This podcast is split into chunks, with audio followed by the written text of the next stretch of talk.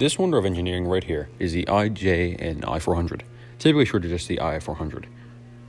There were three of these made. They were incredible for their time. They were aircraft carrier submarines, and they were the largest submarines that ever existed until 1965. They could carry three aircraft, typically bombers, in their hangars that could be folded up, and they could actually submerge with them inside of the submarine. This made them a very big threat for the Allies. The Japanese had plans for these to sail across the Pacific Ocean and bomb key targets after they had attacked Pearl Harbor.